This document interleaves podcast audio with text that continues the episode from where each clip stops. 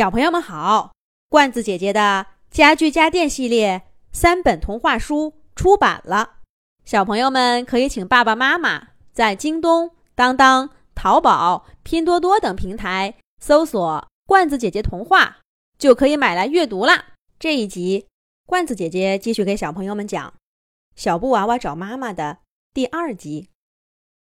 亨特，这活儿你不行的。你的声音太粗了，连这些娃娃也不喜欢。哎，紫色的小可怜儿，还是让莎莉阿姨来决定你的声音吧。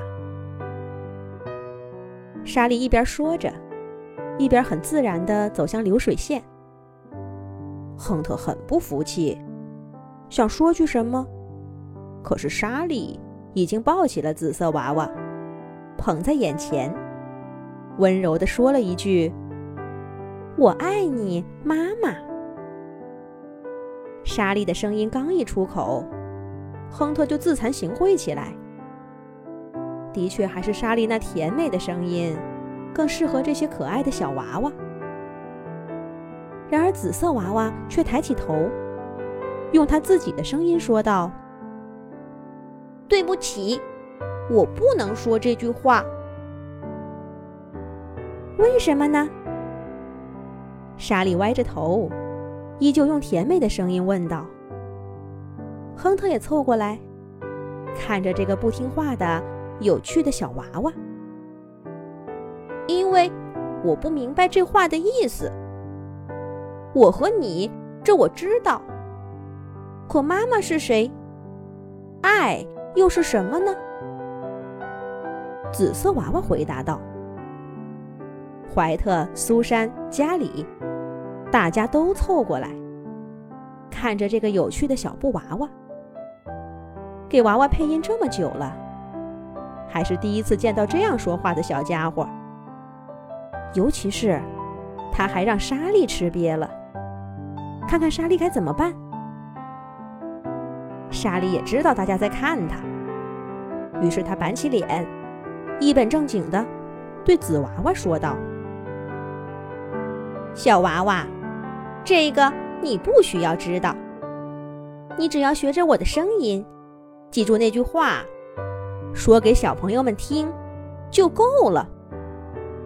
所以，你要我对小朋友们说谎吗？做一个说假话的娃娃？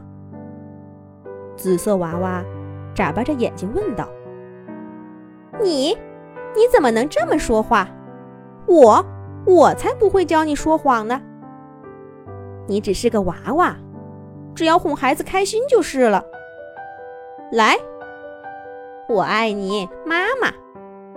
快说一遍，我还有别的事儿呢，没工夫跟你在这儿浪费时间。你要是不肯说，我就把你放进废弃玩具堆里。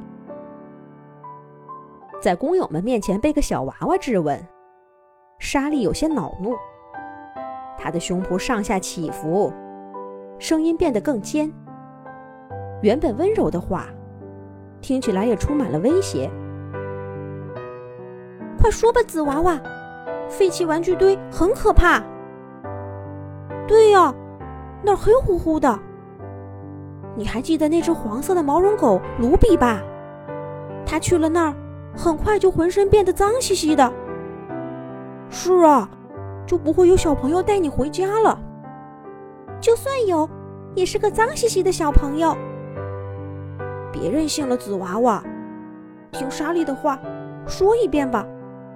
呃，我想你只是还没学会该怎么说，我来教你。我爱你，妈妈，对吧？是这样说吧？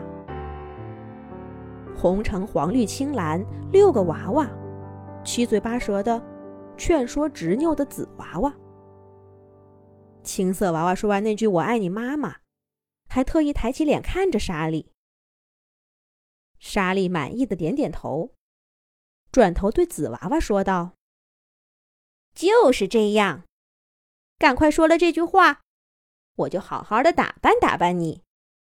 谁都知道，我莎莉有一双巧手，我打扮的娃娃。”都被那些最漂亮、最聪明、最可爱、最富有的小朋友给带回家了。莎莉说着，在另外六个娃娃头上、身上摸了摸，给这个理理头发，给那个扯扯裙角。娃娃们顿时变得更精神了，并排站在莎莉身边，向紫娃娃投来期待的眼神。我，紫娃娃刚开口说了一个字。眼睛滴溜溜转了好几圈儿，然后，他迎上莎莉和其他娃娃鼓励的目光，勇敢的说道：“我不能说这句话，因为我不知道妈妈是谁，爱又是什么。你，你这个麻烦的娃娃，我……”莎莉失去最后的耐心，尖声说道。伸着手去拎紫娃娃，紫娃娃，快跑！莎莉的话还没说完，一双大手就挡在她面前，拿起了紫娃娃。是亨特。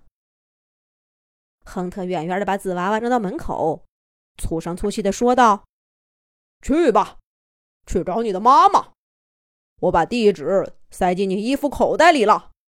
祝你好运，紫娃娃。”亨特，你疯了吗？你在干什么？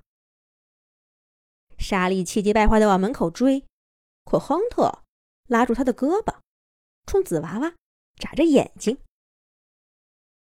紫娃娃站在门口，回头看了莎莉和亨特一眼，头也不回的往前走了。紫娃娃会去哪儿找妈妈呢？下一集讲。